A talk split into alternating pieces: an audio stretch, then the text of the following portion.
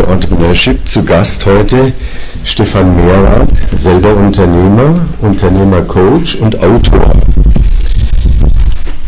Herr Merath, bei Ihnen geht es darum, dass Unternehmer, wenn sie sich so verhalten, wie das üblich ist, fast zwangsläufig, kann man sagen, in eine Situation geraten, wo sie überarbeitet sind, wo die ersten Fehler passieren oder schon die zweiten oder dritten Fehler passieren und dann Situationen entstehen, die manchmal und nicht selten in einer Krise enden, die dann für das Unternehmen tödlich ausgehen kann, und wenn man das Glück hat, trifft man jemanden wie Sie, der das schon öfter erlebt hat und dann beraten kann, der die Situation so schon öfter erlebt hat.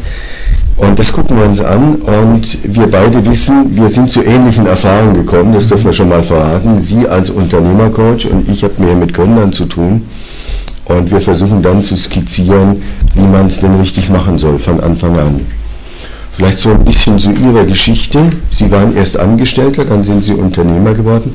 Erzählen Sie uns ein bisschen, wie war das? Na gut, ich war neunzehnhundertdreiundneunzig, vierundneunzig war ich Angestellter an der T U Berlin hier als wissenschaftlicher Mitarbeiter und ähm, muss sagen, das waren so ungefähr die zwei sinnfreiesten Jahre, die ich in meinem Leben erlebt habe. Daraufhin war klar, also angestellt sein ist nichts für mich. Dann habe ich eine Zeit lang als Freelancer gearbeitet und neunzehnhundertsiebenundneunzig mein erstes Unternehmen gegründet. Das war damals ein Softwareunternehmen im Bereich Internet, ebenso im Rahmen der New Economy. Das waren so die ersten vier, fünf Jahre relativ gut gewachsen, nicht nur bei den Umsätzen, sondern auch für den, bei den Gewinnen, was ja damals eher etwas unüblich war. Dann gab es ein Investment, dann haben wir eine Reihe strategischer Fehler gemacht. Ich habe als Unternehmer eine Menge Fehler gemacht. Das Ergebnis des Leads war, zweitausenddrei musste ich für mein erstes Unternehmen Insolvenz anmelden. zweitausenddrei, einen Tag später, habe ich mein zweites Unternehmen gegründet. Allerdings muss ich sagen, ich habe das letzte halbe Jahr auch stark dazu genutzt, zu lernen, was heißt eigentlich Unternehmer sein. Und aus diesem Lernen raus ist jetzt meine neue Aufgabe entstanden. Also ich habe mein zweites Softwareunternehmen dann auch verkauft zweitausendsieben. Meine neue Aufgabe ist eben, Unternehmer zu coachen, und da vor allen Dingen kleine Unternehmer. Also Unternehmer mit so durchschnittlich fünf bis dreißig Mitarbeitern, etwa diese Größenordnung. Das heißt, ich fange dann an, wenn Sie sozusagen mit der Gründungsaufgabe fertig sind. Und ich glaube, wir sind wirklich zu sehr ähnlichen Konsequenzen gekommen. Mit einem Unterschied vielleicht, also wenn, wenn Sie richtig erfolgreich sind, dann bin ich arbeitslos, weil dann hat ja hinterher keiner mehr Probleme. Da sind wir noch eine Weile von weg, aber gucken wir mal an. Was würden Sie sagen, sind die typischen Fehler, die Unternehmer bei uns machen? Na gut, im Prinzip geht es eigentlich um einen zentralen Fehler, und das ist eine Frage des Verständnisses der eigenen Rolle. Die meisten Unternehmer, die gründen als, ich sag mal, Fachkraft. Das heißt, es sind tolle Programmierer, tolle Steuerberater, tolle Grafiker, tolle was weiß ich was. Und wenn sie gut sind, dann haben sie zumindest am Anfang durchaus auch Erfolg, müssen da bestimmte Dinge lernen, wie verkaufen und so weiter, wachsen dann, und auf einmal müssen sie ihre Rolle wechseln. Und das tun sie nicht, weil sie es gar nicht sehen, dass sie die Rolle wechseln müssten. Das heißt halt, vorher sind sie selbstständig oder Gründer oder Unternehmer, und hinterher hat sie genau den gleichen Namen, und deswegen sieht man diesen Rollenwechsel gar nicht. Und was passiert dann? Dann wird die Arbeit immer dichter. Die Arbeit wird immer dichter. Es wird immer komplexer, es frisst immer mehr auf, und dann kommt so der Punkt, wo man es nicht mehr richtig schafft. Genau. Und dann macht man richtig Fehler, ja, weil man zu sehr in Stress ist. Genau. Das sind dann so Glaubenssätze, die damit zusammenhängen, die bei vielen Unternehmern verbreitet sind. Ich kann alles selbst am besten, was dann dazu führt, dass sobald es ein Problem gibt, man selbst anfängt zu arbeiten. Und äh, gut, dann, wenn man diese Haltung hat, dann wird es immer mehr Arbeit. Und zwar, äh, je mehr Mitarbeiter dazukommen, wird es dann nicht weniger Arbeit für den Unternehmer, sondern mehr Arbeit für den Unternehmer. Vor allem, wenn ein Typ ist, der sagt, ich entscheide das, ich weiß das alles, ich bin besser als meine Mitarbeiter, landet alles auf seinem Tisch. Genau. Er ist der Engpass, er entmotiviert seine Leute, mhm, und es kommt ja, also in, systematisch in die Überarbeitung. Genau, und ich glaube, man braucht einfach eine gewisse Klarheit, was der Unternehmer wirklich alleine zu entscheiden hat. Da gibt es einige Dinge, die er alleine entscheiden muss, und andere Dinge, was die tägliche Fachkraftarbeit angeht. Das ist nicht der Job des Unternehmers. Das ist eigentlich am besten, wenn der Unternehmer überhaupt nicht in seinem Unternehmen ist, Also ich hatte durchaus Kunden, die haben es dann geschafft, sechshundert Kilometer von ihrem Unternehmen wegzuziehen, und es war wirklich die beste Lösung. Ja. Ich habe einen Satz bei Ihnen gefunden, da bin ich fast in Ohnmacht gefallen, weil ich den selber immer verwende. Es ist wortwörtlich der gleiche Satz: am Unternehmen arbeiten und nicht im Unternehmen. Mhm. Die meisten Leute glauben im Unternehmen. Ich hatte nie einen Schreibtisch in der T-Kampagne. Mhm. Der Holger Jonsson hatte nie einen Schreibtisch in seinem eigenen Unternehmen. Am Unternehmen arbeiten. Ich schwöre, ich habe es nicht von Ihnen abgeschrieben, und Sie haben mir neulich gesagt, ich auch nicht von Ihnen, noch von jemand anderem. Genau. Also man kommt offenbar, wenn man sich intensiver mit dem Problem beschäftigt, zu dieser mhm. Schlussfolgerung. Ja. Also nach meinen archäologischen Literaturstudien äh, kommt es von Michael Gerber. neunzehnhundertsechsundachtzig gibt es ein Buch von ihm, Das Geheimnis erfolgreicher Unternehmen. Da ist es zumindest nach meinen Recherchen zum ersten Mal erwähnt. Vielleicht gab es davor noch mal was. Es hat sich offenbar nicht sehr rumgesprochen, weil ich erlebe, wenn ich den Satz sage, also äh, manchmal abgrundtiefes äh, Unverständnis, weil gerade diese Unternehmer älteren Schlag sagen, also es ist völlig unmöglich. Und dann kommt gleich so ein Ding. Also der schlimmste Fehler, den ein Unternehmer machen kann, ist Abwesenheit, im Englischen Absentee Ownership. Das ist das Schlimmste. So dieses Bild, man ist auf der Yacht irgendwo im Mittelmeer und die Mitarbeiter tanzen so auf den Tischen. Absentee Ownership, das Schlimmste. Und wir beide sagen aus äh, guter Erfahrung, äh, es ist wichtig, dass der Gründer, aber später auch dann der schon im gewachsenen Unternehmen agierende, am Unternehmen arbeitet, das heißt, einer muss für die Konzeption da sein. Einer muss für das Business Model da sein, für das Entrepreneurial Design. Das schafft man nicht, wenn man gleichzeitig auch den Alltag bewältigen will. Ist das auch Ihre Erfahrung? Das sehe ich absolut genauso. Also gut, die Aufgabe kann man nicht nur bei der Jagd am Mittelmeer erfüllen, das ist klar. Also man muss schon andere Aufgaben auch wahrnehmen. Aber je mehr man als Unternehmer rausgezogen ist, desto eher kann man diese Aufgabe erfüllen. Ja. Wenn man so im Tagesgeschäft drin ist, dann kommt dauernd irgendwelches Kleinzeugs. Man schafft es gar nicht. Selbst wenn man weiß, dass man es anders machen sollte, dieses Kleinzeug frisst einen auf. Frisst einen auf. Und der Blick für den Horizont, für die Marktentwicklung, ja. für neue Technologien, für Änderungen so in Kundenmotivation, äh, ja. Trends, das nimmt man nicht auf. Also ein Grundsatz, am Unternehmen arbeiten und nicht im Unternehmen. Das macht es natürlich auch ein Stück attraktiver, weil man weiß, so ein Unternehmen, Alltag, dann heißt es, in den ersten Jahren als Gründer müssen Sie zehn, zwölf, vierzehn Stunden arbeiten, halten wir nichts von. Halten wir nichts von. Dies gesagt habend kann man natürlich dazu sagen, naja, er soll sich schon die meiste Zeit mit seinem Unternehmen beschäftigen. Ich sage immer, es ist ja ein Ideenkind. Es ist sein Kind und er muss sich mit der Idee beschäftigen, aber das heißt nicht, dass er am Schreibtisch sitzt und arbeitet. Er kann am Strand sitzen, er kann durch den Wald laufen, wie es ihm halt gut tut, sozusagen sein Unternehmen zu denken. Wo soll das hin? Was sind wichtige Entscheidungen? Ja, also ich glaube, man muss sich klar machen, was sind eigentlich die Aufgaben des Unternehmers. Und da gibt es ganz, ganz wenig Literatur zu. Also ich habe genau genommen gar nichts gefunden, obwohl ich rund achthundert Bücher zu dem Thema gelesen habe, wo drin steht, was sind eigentlich die Aufgaben des Unternehmers. Da gibt es irgendwie äh, so ein paar Bücher, wo dann drin steht, was einer macht, aber das ist ja was anderes, als was die Aufgabe ist letzten Endes. Und ich glaube, diese Strategie und Vision zu entwickeln, ist eine der ganz zentralen Aufgaben. Es gibt noch ein paar andere, insgesamt sieben Aufgaben. Aufgabenbereiche, die beschreibe ich ja ausgiebig in meinem Buch, aber also Strategie, Vision, dieses Thema, wie soll das Unternehmen eigentlich aussehen, ist mit das Wesentliche. Man kann ja erklären, warum das so gekommen ist, dass diese Unternehmerfigur gar nicht beachtet wird, weil die Ökonomie lange Zeit ein Denken verfolgte, dass es um Optimierung von Prozessen geht, das kann man beschreiben.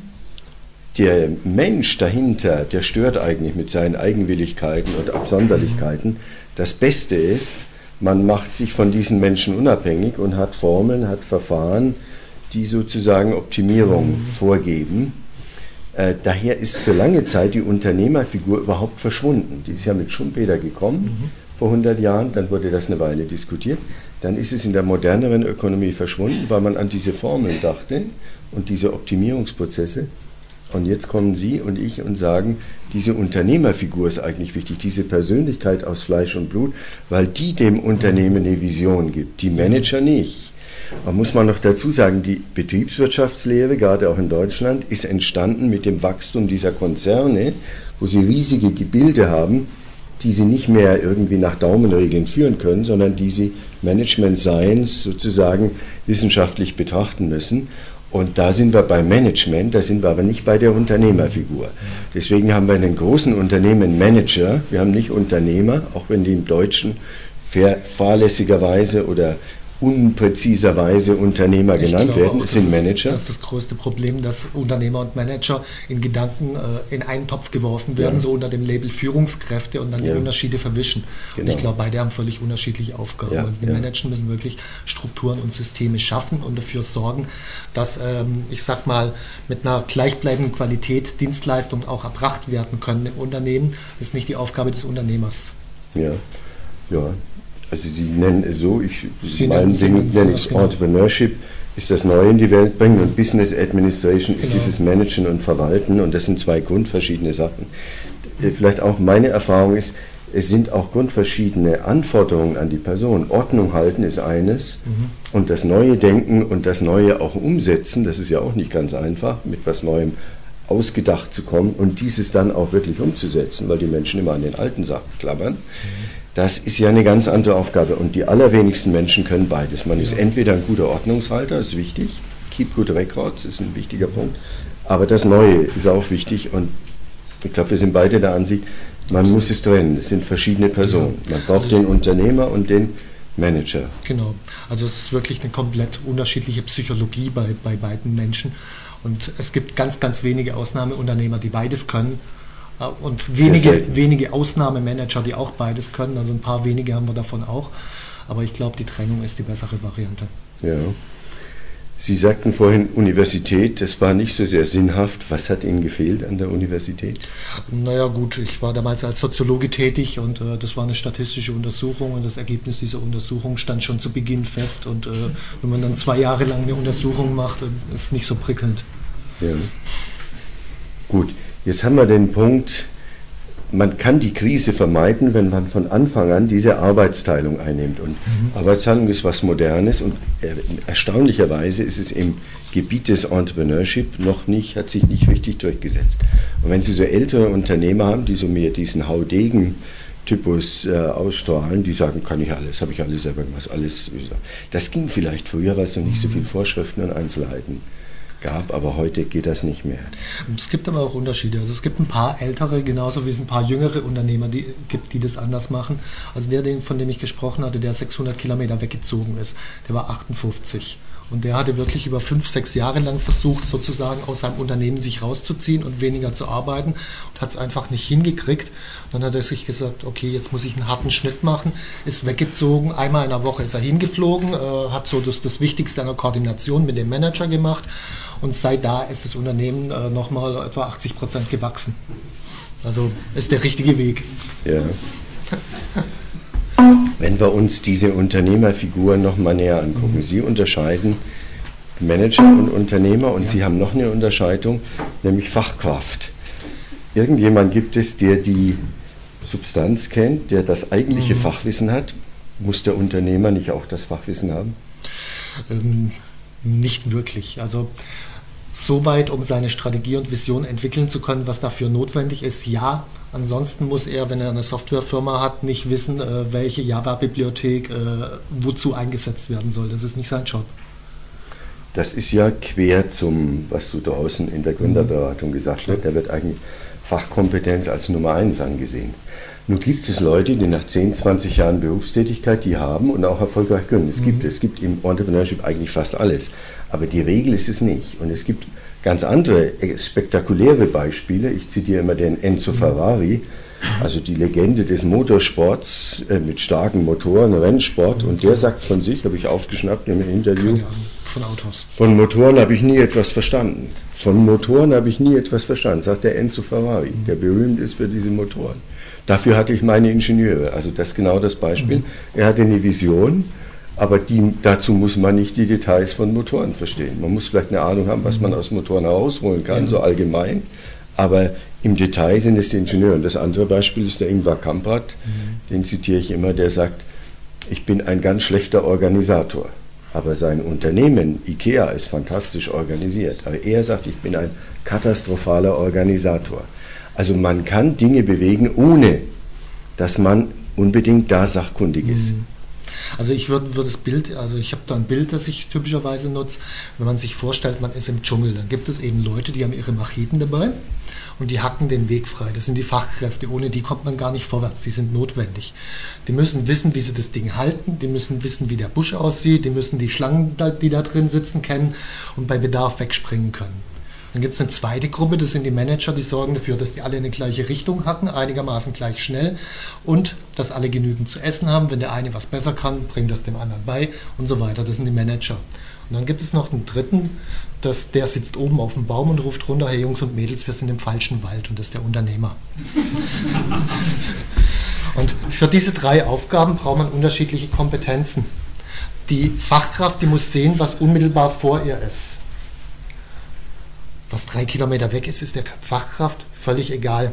Und der Unternehmer oben, wenn der die Richtung bestimmen will, der muss weit sehen.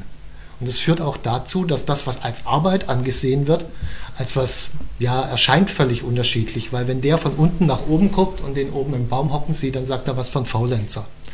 Und wenn der von oben runter guckt und den unten sieht, dann sagt er, der kann nicht über den Tellerrand rausgucken. Also es sind völlig unterschiedliche Psychologien und Einstellungen zur Arbeit, die damit verbunden sind. Deswegen ist diese Rollenaufteilung meines Erachtens nach auch so immens wichtig. Und die meisten, die meisten Unternehmer sind eigentlich nicht wirklich Unternehmer, die auf dem Baum hocken, sondern sind die mit den Macheten, äh, die gleichzeitig noch organisieren und ja. gar nicht mehr auf den Baum hochkommen. Ja. Und ich glaube, man muss auch äh, sehen, dass das Rollen sind, die miteinander zwangsläufig in Konflikt geraten. Also der eine, der nach vorne guckt, mit dem anderen, der organisiert. Der, der organisiert, will natürlich nicht ständig irgendwas Neues und eine Klar. Richtungsänderung. Der ist heilfroh, dass man es nun gerade mal mhm. einigermaßen organisiert hat. Und dann ruft der oben, wir sind im falschen Wald, ist nicht besonders äh, attraktiv für den, der attraktiv. gerade organisiert, klar. Also äh, die beiden haben Rollen, mit denen sie fast zwangsläufig aneinander geraten. Der Ordnungshüter ist nicht derjenige, der den kreativen Künstler äh, liebt, mhm. und der kreative Künstler hasst auch den Hauswart, der guckt, dass die Lampen alle da sind und irgendwie versucht, die Ordnung zu halten. Ist wichtig, weil ja oft dann Streit ist oder massive Konflikte und man personalisiert, wenn der nicht so komisch wäre, dann könnten wir hier gut arbeiten. Es ist aber gar nicht so sehr die Person. Das ist meistens auch noch mit verklickt. Aber es sind eher die Rollen, die ja. aneinander geraten und die man aushalten muss, ja. dieses Aneinandergeraten. Äh, richtig fatal ist es, gerade bei, bei äh, selbstständigen Gründern, die so klassisch gründen, also nicht wie Sie das sagen, die haben ja alle drei Rollen gleichzeitig. Und dann passiert typischerweise das, der ist gerade dabei, einen Auftrag abzuarbeiten und dann kommt im Hinterkopf die Stimme, ich müsste mal organisieren, nämlich die Stimme des Managers, und die des Unternehmers, na, an meiner Strategie arbeiten müsste ich auch noch. Und wenn er dann mal gerade dabei ist zu organisieren, dann kommt im Hinterkopf die kleine Stimme, oder wartet noch der Kundenauftrag und Strategie entwickeln müsste ich auch noch. Das heißt, er hat permanent unterschiedliche Stimmen im Hinterkopf, die ihn verwirren, und dann wundert er sich abends, dass er das Gefühl hat, nichts zu tun zu haben, weil er, oder nichts getan zu haben, weil die sich dauernd gegenseitig entwerten. Und äh, ja, ja, dann also Kopfschmerzen sind dann so die logische Folge letzten Endes. Der typische überarbeitete Selbstständige, der wahnsinnig viel arbeitet, genau. zehn, zwölf, vierzehn Stunden ohne Urlaub. Die Familie macht dann Ärger und er selber merkt, dass er an seine Grenzen kommt und er kommt trotzdem nicht vorwärts. Genau. Also Arbeitsteilung. Jetzt kann man sagen, ja, ich kann mir das nicht äh, leisten, ich habe einfach nicht das Geld, das, die Firma läuft noch nicht so gut, ich kann mir keine professionellen Leute leisten. Naja gut, in den meisten Firmen hat sich erstmal so viel an, ich sag mal, Müll angesammelt, an Tätigkeiten, die äh, keinerlei Effekt mehr bringen, aber man macht sie halt, weil man schon immer so gemacht hat, und das ist der erste Ansatzpunkt, gerade bei diesem Müll, bei diesen überflüssigen Aktivitäten anzusetzen und den zu beseitigen. Wenn man eine Firma mit, ich sag mal, zehn Personen hat, wenn man nur jetzt irgendwelche äh, Dinge aufräumt, Ordner aufräumt, äh, Abläufe durchstrukturiert, dann hat man schon mal genügend Zeit für einen ganzen Arbeitsplatz gewonnen.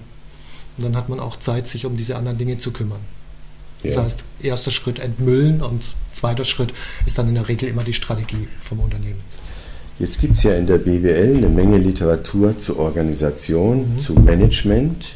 Sie sagen, es gibt wenig Literatur zum, zur Unternehmerrolle, die kommt mhm. ja fast nicht vor, die wird erst mhm. jetzt gerade so wiederentdeckt. Mhm. Was wissen wir denn über diese Unternehmerrolle? Wie, bin ich, wie halte ich denn den Horizont? Behalte ich den im Auge und wie mache ich das, dass ich neue Entwicklungen erkenne? Kann man sowas lehren? Wie beraten Sie Menschen, dass sie das können? Also das Wichtigste ist überhaupt erstmal die Aufgabe zu erkennen. Ja. Die meisten sehen ja gar nicht, was die Aufgabe ist. Und dann kann man durchaus anfangen, äh, rauszufinden, was ist eigentlich, also mir geht es immer darum, die Vision und das, das Herzblut vom Unternehmer rauszufinden. Wofür, wofür schlägt dessen Herz? Weil da ist dann auch letzten Endes die Energie und die Kraftentfaltung, ja, die er, die er reinbringen kann. Und wenn man da an dem Punkt mal dran ist, dann ergibt sich vieles fast ganz automatisch. Aber erster Schritt Rolle erkennen, zweiter Schritt dann rauszufinden, wofür schlägt das Herz. Ja. Und dann kommt die Qualifikation nach. Also kommt danach sozusagen. Das ist interessant, weil normalerweise sagt man, der muss ja erstmal ausgebildet sein. Der ist ja eine hohle Hülse, da ist nichts. Ein frecher Junge, der muss erstmal durch Schule. Und dann wird das ein erwachsener Mensch und reife. Und das geht dann weiter. Und ich muss immer erst lernen, bevor ich es kann. Und Sie sagen, nee, ich muss mich eigentlich frei machen. Ja. Und öffnen und die, die, die, ja, die Liebe haben zu dem Thema oder going for a cause, was der mhm. Kawasaki sagt, setzt sich für ein Anliegen ein und dann kommt die Qualifikation? Äh, klar, man muss sich um die Qualifikation kümmern, die kommt nicht automatisch. Das, das ist logisch und ich meine, es gibt ja auch kaum Möglichkeiten für Unternehmer, sich zu qualifizieren. Also Unternehmerausbildung gibt es ja fast, fast gar nicht. Ja. Von daher bleibt einem auch gar nichts anderes übrig, als selbst zu lernen und sich die Informationen versuchen, von allen Seiten ranzuholen. Und auf der einen Seite, also da bin ich auch sehr gespalten, auf der einen Seite fände ich es richtig klasse, wenn es eine Unternehmerausbildung geben würde.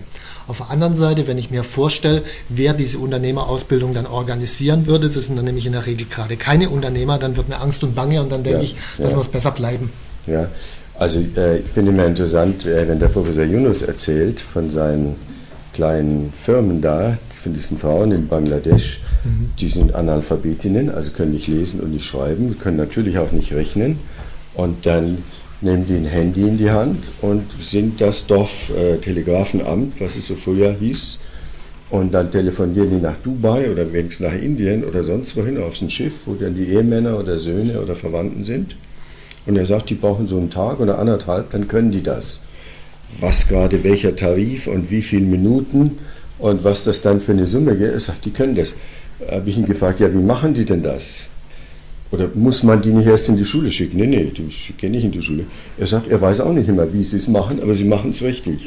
Also man kann offenbar auch aus der Anforderung und aus dem Stolz, jetzt bin ich jemand, vorher war ich Bettlerin mhm. oder von meinem Mann irgendwie eingesperrt und jetzt kann ich, also habe ich eine Chance. Und das setzt unglaubliche Energien offenbar frei. Also so erklärt er das. Plötzlich können die rechnen. Und richtig, also es kommt ja auf was an. Er sagt, da, weil es Bedeutung hat, lernt man. In der Schule ist es umgekehrt. Da hat es erstmal keine Bedeutung, wird auf später verwiesen, weil lernen die Schüler nicht oder vergessen es wieder, bevor sie es.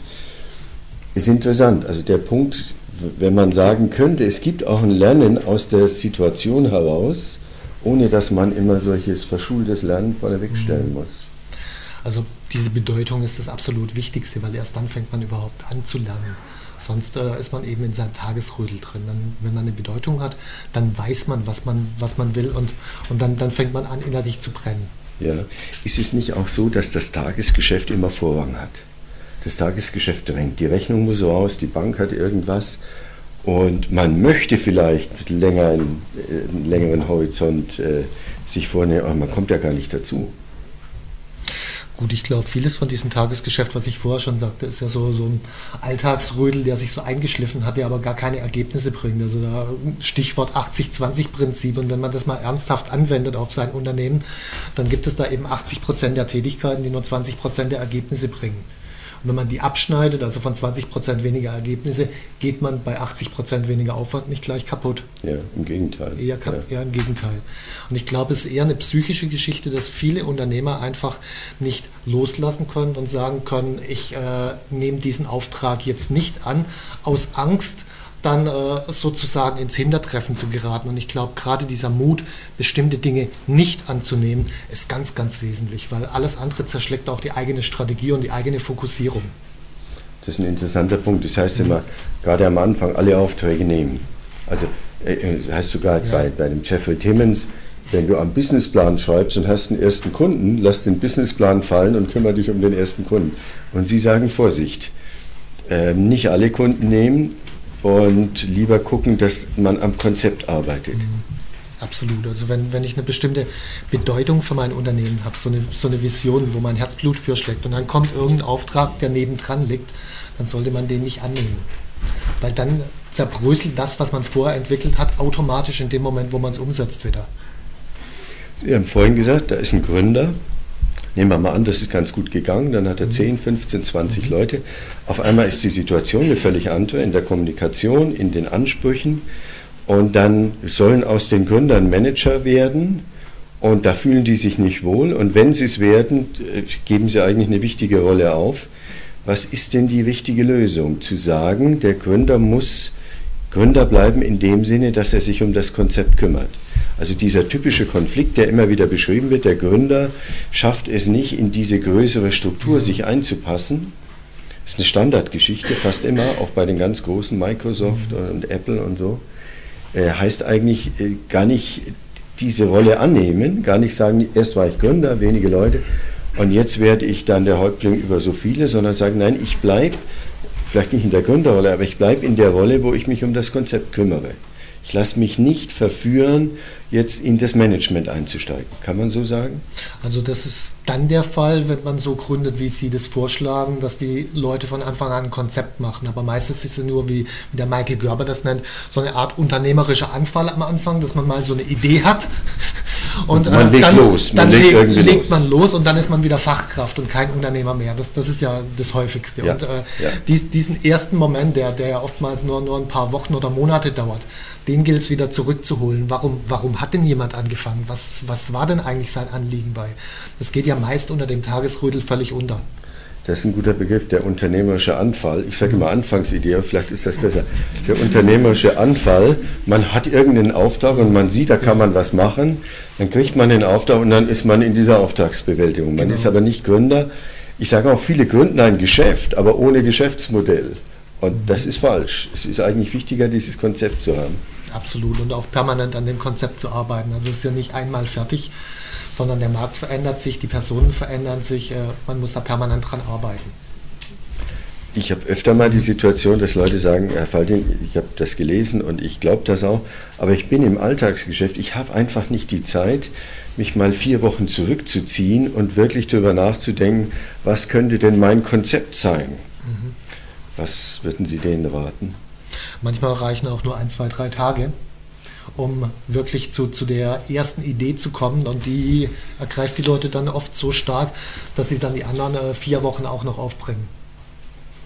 Ja, ich sage immer am Unternehmen. Mhm. Hören Sie auf, am, gehen ja. Sie am nächsten Montag nicht mehr rein, sagen Sie Ihren Mitarbeitern, jetzt seid ihr mal im Moment allein.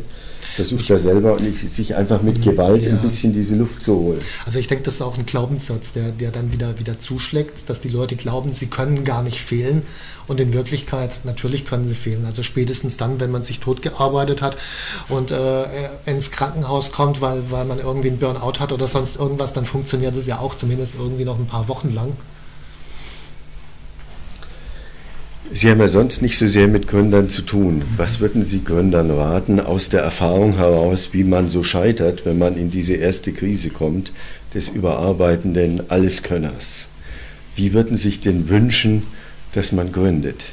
Also von vornherein sich diese drei Rollen klar machen, Fachkraft, Manager und Unternehmer und versuchen, mindestens in der Größenordnung von dreißig bis fünfzig Prozent Unternehmeraufgaben wahrzunehmen. Mindestens. Mindestens eher. Gut, ein bisschen darf man, aber... Ein bisschen wird man wahrscheinlich müssen am Anfang, je nachdem, mit wie viel, wie viel Kapital man startet, was, in welchem Bereich man tätig sein will. Aber ein bisschen wird man wahrscheinlich auch Fachkraft und Manager sein müssen. Aber diese dreißig, fünfzig Prozent würde ich mir blocken und ich würde dafür auch einen anderen Arbeitsplatz wählen, gleich von vornherein. Also ein bisschen wie äh, Walt Disney hat es auch so gemacht. Er hat unterschiedliche Büros gehabt. Im einen Büro hat er Zeichnungen gemacht und im anderen hat er halt sein, sein Unternehmen verwaltet. Und das war auch komplett unterschiedlich eingerichtet. Im einen waren eben Zeichen, Zeichenbretter und Zeichenutensilien, im anderen waren die Ordner. So dass man gar nicht auf die Idee kommt, im einen Büro Dinge zu machen, die zum, zur anderen Tätigkeit gehören. Ja. Und wenn man jetzt mal sieht, Sie sagen unternehmerischer Anfall, wie kann man denn das verbinden? So ein Anfall ist ja auch nicht falsch oder nicht, nicht ganz schlecht. Der ist ja, das ist ja Energie. Ich sehe, ich habe eine Chance. Ich muss nicht darauf warten, dass mir jemand anderer eine Anstellung gibt. Ich habe eine Chance. Das ist ja etwas, wo man sagen kann, na, vielleicht kann man damit umgehen. Mhm. Der Fehler wäre jetzt, so weiterzumachen. Wie kriege ich, komme ich aus dem Anfall zu einem Konzept? Dass ich versuche, mir zu überlegen, welche Aufträge, dieses achtzig zwanzig, oder dass ich sage, okay, jetzt habe ich einen Auftrag, jetzt habe ich mal so reingerochen, aber jetzt nehme ich mir eine Auszeit. Also die, diese Auszeit muss man sich eigentlich permanent nehmen. Äh, jede Woche zwei Tage, also dann, dann ist man bei, bei etwa vierzig Prozent und an dem Konzept kontinuierlich arbeiten. Also es kann durchaus sein, dass man am Anfang den einen oder anderen Auftrag annimmt, der nicht so ganz zur Strategie passt. Aber wenn man kontinuierlich dran arbeitet, dann hat man die auch relativ schnell wieder los. Jetzt überlegen wir uns mal den Idealfall, der wird ja aussehen, der Gründer bringt ein Konzept mit. Er holt sich von Anfang an einen Manager oder, würde ich sagen, Komponenten. Also er, er, er macht etwas von vornherein, von außen, mit anderen, die professionell sind. Und die Fachkräfte kann man auch über Komponenten holen oder man stellt sie an. Und er bleibt völlig bei seinem Konzept, bleibt ruhig, bleibt äh, bei wenigen Stunden, kümmert sich ab und zu um seine Familie, hat aber immer sein Ideenkind im Kopf, so würde ich mir es vorstellen. Mhm. Und das Unternehmen wächst, obwohl er gar nicht stärker belastet wird. Also denke ich, für eine Reihe von Geschäftsmodellen funktioniert das ganz gut. Ich glaube, bei Geschäftsmodellen, wo dann eher die Menschen im Vordergrund stehen und äh, eine Kultur oder eine Beratungsintensität notwendig ist, da wird es ein bisschen schwierig mit so einem Komponentenmodell, glaube ich. Bei einfachen Geschäftsmodellen, ähm, das, also würde ich sagen, ist genau das richtige Konzept, ja. Das, den Punkt würde ich zum Schluss gerne noch ansprechen mit der Motivation und den Mitarbeitern. Mein Verdacht ist, das ist ein hässlicher Verdacht, aber mein Verdacht ist, dass dieses viele Gerede um die Motivation der Mitarbeiter was damit zu tun hat, dass da ein Vakuum ist an Führung. Absolut. Dass, wenn ein Konzern nicht, keine Führung hat oder wenn ein Unternehmer nicht ein Konzept hat, wo er lang will, dann ist er tatsächlich völlig auf die Motivation und Einfallsreichtum und Engagement seiner Mitarbeiter angewiesen. Wenn er aber ein Konzept hat, also je klarer er ein Konzept hat, desto weniger muss er auch seine Mitarbeiter an, desto mehr muss er auch seinen Mitarbeitern sagen, da geht's lang. Das will ich haben und die Arbeit fällt an und die verteile ich. Der, Oder mein Manager verteilt sie. Der hat auch ganz andere Mitarbeiter, muss man sagen. Ja. Also ich äh, unterscheide immer, es gibt, gibt eigentlich zwei Sorten von Mitarbeitern. Die einen, die suchen einen Arbeitsplatz und die andere suchen eine Aufgabe. Und wenn ich als Unternehmer keine Aufgabe anzubieten habe, dann finde ich eben die, die einen Arbeitsplatz suchen. Ja, schön ausgedrückt. Und mit denen, die nur einen Arbeitsplatz suchen, tut man sich schwer. Da tut man sich schwer, ja. Das, das ganze deutsche also für, für einfache Aufgaben ist es okay, aber sobald Eigenmotivation notwendig ist für eine bestimmte komplexe ja. Aufgabe, dann geht es nicht mehr. Und das deutsche Arbeitsrecht schützt die Arbeitnehmer, aber mhm. nicht die Gründer. Die haben dann genau. Arbeitnehmer, die geschützt sind, zum Teil auch gegen den Gründer. Und das ist auch eine Möglichkeit, wie es bergab geht. Ja. Also aber die, die ursprüngliche Problematik liegt wirklich beim Gründer, wenn er keine sinnhafte Aufgabe anzubieten hat, dann braucht er sich nicht wundern, dass die besten Leute, die nämlich genau das eine Aufgabe suchen, dass die nicht kommen. Das heißt, das Problem entsteht, wenn ich als Gründer ohne Konzept komme, äh, dann passiert mir auch leicht, dass ich die falschen Mitarbeiter kriege. Aber wenn ich ein das Konzept anbieten kann, dann scheidet sich ja an dem Konzept, dass genau. ich was anbieten kann und dafür die Mitarbeiter suche und genau. nicht den Arbeitsplatz eines Buchhalters besetze. Man, man äh, betrachtet die Mitarbeiter auch ganz anders. Ein Beispiel, äh, eine Architektin, äh, die äh, hatte ursprünglich so eine Idee, naja, ich mache ähm, Häuser, die äh, ein bisschen mehr Lebensqualität bieten. So hat sie es formuliert. Da braucht man dann halt Architekten, die irgendwie gut konstruieren können mit irgendwelchen abstrakten fachlichen Anforderungen. Dann hat sie eine Zeit lang an ihrer Vision gearbeitet, was will sie eigentlich, was berührt sie innerlich. Und dann kam sie irgendwann drauf, dass was sie wirklich innerlich berührt ist, sie will Häuser bauen, in denen sich die Bewohner auch nach Jahren noch fühlen wie im Urlaub. Da rieselt einem richtig den Rücken runter. Und wenn ich das als Idee habe, dann brauche ich auf einmal völlig andere Mitarbeiter. Weil dann ist ja völlig klar, dass, äh, dass dann sowas wie eine Aufmerksamkeit gegenüber den, den Kunden notwendig ist, weil jeder fühlt sich ja in einem anderen Haus wie im Urlaub. Ich muss ja erstmal rausfinden, was für ein Haus braucht dieser Kunde überhaupt. Da sind auf einmal völlig andere Motive, äh, ja, Fähigkeiten gefragt und auch Motive bei den Mitarbeitern und damit sortiert man automatisch anders, nur weil die Vision anders ist. Also am besten mit so einer Vision anfangen, mhm. nicht nur mit einem Konzept. Ja. Was ist ein Geschäftsmodell, was funktioniert, sondern am besten mit etwas, was die Leute bewegt. Genau. Das ist ja das, was der Kawasaki sagt, go for the cause, make mhm. meaning, genau. Sinn stiften und nicht nur Business. Und das ist eigentlich auch die große Chance, glaube ich, für kleine und mittlere Unternehmer, genau das zu machen, was bei großen Konzernen äh, sehe ich, naja, sehe ich nicht. Und in der postindustriellen Phase geht es ja auch mehr um Sinnstiftung, um Deutungsmuster, ja. um, um, um, um Sinngebung, mhm. also eine höhere Stufe von Bedürfniserfüllung. Die, die große Chance, glaube ich, die Rolle des Unternehmers in der Gesellschaft zum Positiven verändern. Ja. Dass dann irgendwann mal, das ist so, so eine Vision von mir, im Fernsehen nicht Deutschland sucht den Superstar kommt, sondern Deutschland sucht den Superunternehmer und dann kleine Unternehmer so eine Rolle von Popstars bekommen. Das ja. fände ich, fänd ich klasse. Jetzt wirklich ganz zum Schluss noch, ähm, es ist wunderbar, dass der, diese Unternehmerfigur unseres mhm. Typs sozusagen mit einem Konzept kommt. Was ist denn mit all den anderen? Wir haben ja im Moment, dieser Unternehmertyp ist ja vielleicht ein Prozent, realistischerweise vielleicht sogar nur null Komma ein Prozent. Mhm. Der Rest sind so Selbstständige oder die genau. mit so einem Arbeitsanfall begonnen haben. Ähm, sind denn die neuen Konzepte und Ideen nur in den Köpfen dieser Unternehmer oder sind sie nicht auch in den Köpfen von vielen anderen? Von Künstlern, von engagierten Menschen in ihrer Partei, in ihrem Verein, in ihrer Bürgerinitiative, bei Greenpeace, bei Foodwatch und sowas. Sind da nicht eigentlich die Konzepte und die Unternehmer lernen B W L und wie man Gewinne maximiert und solche Sachen? Also könnte man nicht die These wagen, das, was heute gründet, ist vielleicht äh, gar nicht so im Kern dessen, wo wir die Unternehmer herholen müssten, sollten, könnten. Gut, ich meine, die meisten Gründer würde ich auch nicht in B W L-Studiengängen vermuten. Es ist aber häufig so, dass die anderen sagen, ja, gerade weil B W L so im also, Vordergrund steht, das tue ich mir nicht an, da bleibe ich lieber Künstler. Gut, oder? Also ich, ich habe natürlich eine gewisse Selektion an Kunden, ja, äh, weil die über okay. mein Buch kommen, aber ja. äh, also wenn ich, wenn ich mal über den Daumen peile, also wenn das mehr als fünf Prozent B W L-Studenten sind von den Unternehmern, dann ist es viel. Die meisten kommen aus völlig anderen Richtungen. Ja, ist bei mir anders. Mhm. Ja, das ist interessant. Die anderen glauben gar nicht, dass sie das können, mhm. weil sie B W L verwechseln mit Gründen ja. und mit einem Konzept. Das machen wunderbar. Die Unternehmer, die zu mir kommen, glücklicherweise nicht mehr. Stefan Merath, wundervolles Buch. Ganz großen Dank. Mhm.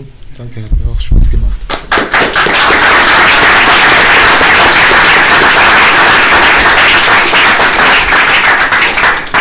Eines muss ich noch dazu sagen.